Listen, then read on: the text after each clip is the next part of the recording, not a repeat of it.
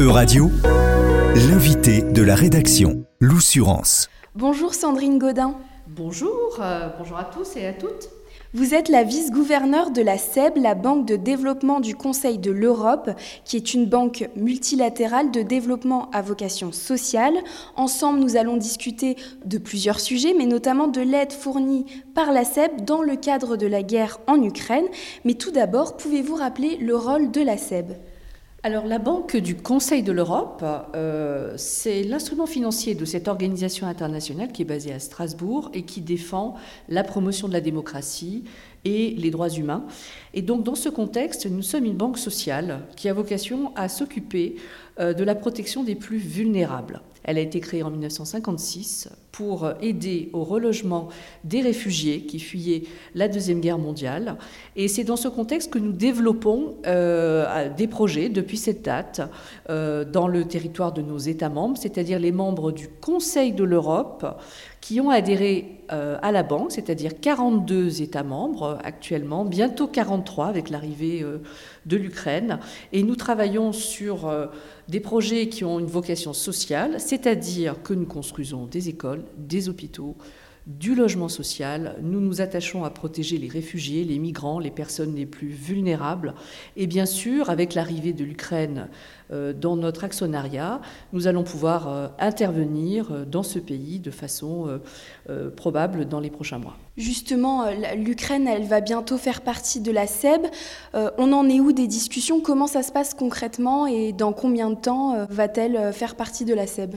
Alors, l'Ukraine est déjà membre du Conseil de l'Europe. Hein. Elle n'est pas encore membre de l'Union européenne, mais elle est déjà membre du Conseil de l'Europe. Et donc, il y a déjà une proximité euh, de travail avec ce pays. Et elle est en train d'adhérer à la banque, c'est-à-dire de rejoindre l'actionnariat de la banque. Et nous pourrons à ce moment-là travailler avec elle sur des projets concrets. Alors en fait, le Parlement ukrainien vient d'adopter la loi de ratification euh, pour adhérer à la banque, donc euh, le processus est vraiment très très bien engagé. Et concrètement, en fait, nous avons déjà commencé à discuter de façon informelle avec les Ukrainiens pour voir dans quelle mesure nous allons pouvoir intervenir pour améliorer la résilience euh, de l'Ukraine dans le contexte de la guerre et bien sûr contribuer à la reconstruction de l'Ukraine en lien avec d'autres banques de développement, des banques européennes comme la Banque européenne d'investissement, la Banque européenne de reconstruction qui est à Londres, mais aussi la Banque mondiale, euh, de façon à avoir une, une coordination, je dirais, euh, appropriée pour que chacun puisse exercer son métier, c'est-à-dire chacun dans le cadre de son mandat, contribuer à, à ce, cet enjeu majeur qui est la reconstruction de l'Ukraine. Vous avez déjà euh, aidé, en tout cas euh, indirectement, euh, vous avez déjà fourni une aide à l'Ukraine par rapport à cette guerre en Ukraine, par rapport à l'invasion russe. Comment cette aide s'est-elle matérialisée, notamment pour les pays qui sont déjà membres de la SEB et qui sont proches de l'Ukraine? Tout à fait. Nous n'avons pas attendu que l'Ukraine nous rejoigne et nous n'attendons pas la fin de la guerre euh, pour intervenir aux côtés du peuple ukrainien, puisque comme je le disais, nous sommes une banque qui a été créée en 1956 pour protéger les réfugiés. Et donc, euh, lorsque les réfugiés ukrainiens euh, ont frappé à la porte euh, des États voisins, des États pour la plupart de, l'Union européenne. Nous sommes intervenus aux côtés de ces États, la Pologne, la Lituanie, la Slovaquie, mais aussi euh, l'Italie, pour les aider à accueillir convenablement ces réfugiés, pour leur donner une capacité de logement très rapidement, pour aider ces réfugiés à se déplacer, pour aider à assurer un minimum d'éducation aux enfants ukrainiens qui faisaient partie de ces flux de, réfugiés. Euh, c'est un, événement important pour nous, pour, la Banque du Conseil de l'Europe, parce que cela veut dire que euh, concrètement, entre le 24 février, début de la guerre, euh, et le mois de juillet 2022, nous avons réussi à nous mettre d'accord entre les actionnaires de la banque pour accorder des prêts, mais aussi des dons euh, aux pays que j'ai mentionnés euh, à l'instant pour leur permettre d'effectuer euh, cette tâche immense, puisque les flux de réfugiés étaient et sont toujours massifs. Nous avons déployé près d'un milliard d'euros de prêts pour aider ces pays d'accueil, mais nous avons également euh, donné 7 euh, millions d'euros à des associations, à des ONG qui ont pu nous aider euh, pour faire ce travail très concret d'accueil des, réfugiés ukrainiens. Nous sommes la plus petite des banques de développement, mais pour autant, et c'est aussi pour cette raison, nous sommes extrêmement rapides et assez agiles finalement, et cet argent qui a été décidé euh, euh, et octroyé à ces, pays pour accueillir les réfugiés ukrainiens, encore une fois, a été euh, déboursé très rapidement l'année dernière. Et c'est un peu notre marque de fabrique, c'est-à-dire qu'une petite banque qui travaille vraiment au profit des personnes les plus vulnérables et qui peut agir très vite. Nous l'avons également été, été efficace dans le cadre de la crise du Covid ou dans le cadre euh, de l'assistance d'urgence fournie à la Turquie après le séisme récent en Turquie. Euh, la valeur ajoutée de la banque, c'est euh, d'être présent et de répondre présent pour toutes les crises qui peuvent survenir en Europe, puisque nous n'agissons que sur le territoire de nos États membres, donc en Europe.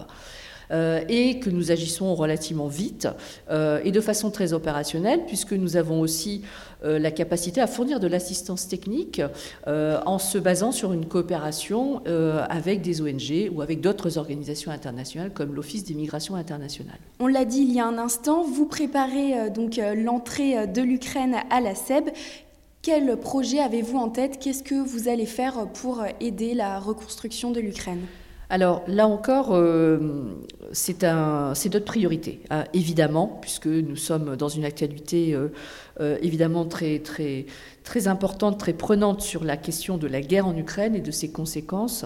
Et nous allons intervenir en Ukraine en essayant d'apporter ce qu'on sait le mieux apporter à la SEB, à savoir une valeur ajoutée par rapport à un mandat social, c'est-à-dire par rapport à un mandat qui va être axé sur des projets en Ukraine euh, par rapport à des choses que nous savons faire, c'est-à-dire dans le domaine du logement, dans le domaine de la santé.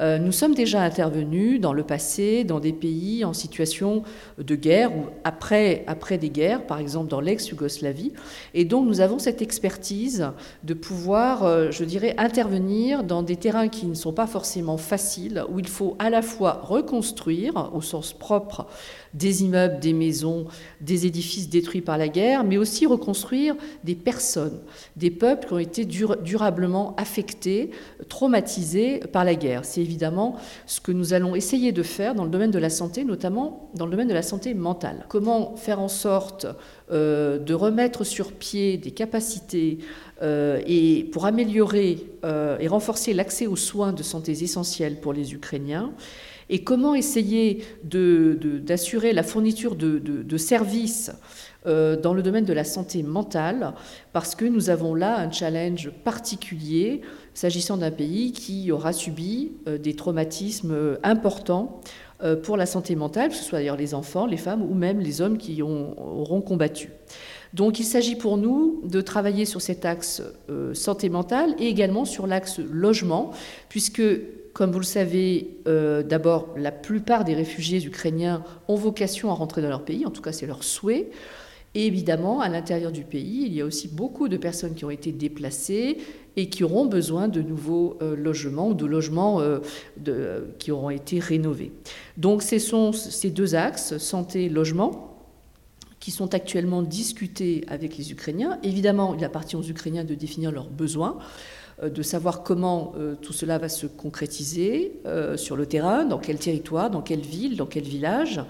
en tout cas, ce qu'il est à noter, c'est que la valeur ajoutée de la SEB sur cette question de la santé mentale a été soulignée par le président de la République française, Emmanuel Macron, lors du sommet de Reykjavik, le sommet qui a réuni les chefs d'État du Conseil de l'Europe le 16 mai dernier, puisqu'il a mentionné notre banque, euh, et nous en sommes très, très fiers, pour indiquer justement que notre valeur ajoutée, elle pouvait résider dans notre contribution à la mise en place de centres de santé mentale. Il a parlé d'une centaine de centres de santé mentale dans toute l'Ukraine dans les prochaines années, de façon à donner cette, cette capacité à l'Ukraine de, de se restaurer, de, se réhabiliter et de reconstruire aussi je dirais, les Ukrainiens eux-mêmes, qui auront été évidemment très marqués par, par la guerre. Merci beaucoup Sandrine Godin, donc vice-gouverneur de la SEB, la Banque de développement du Conseil de l'Europe, d'avoir répondu aux questions de radio.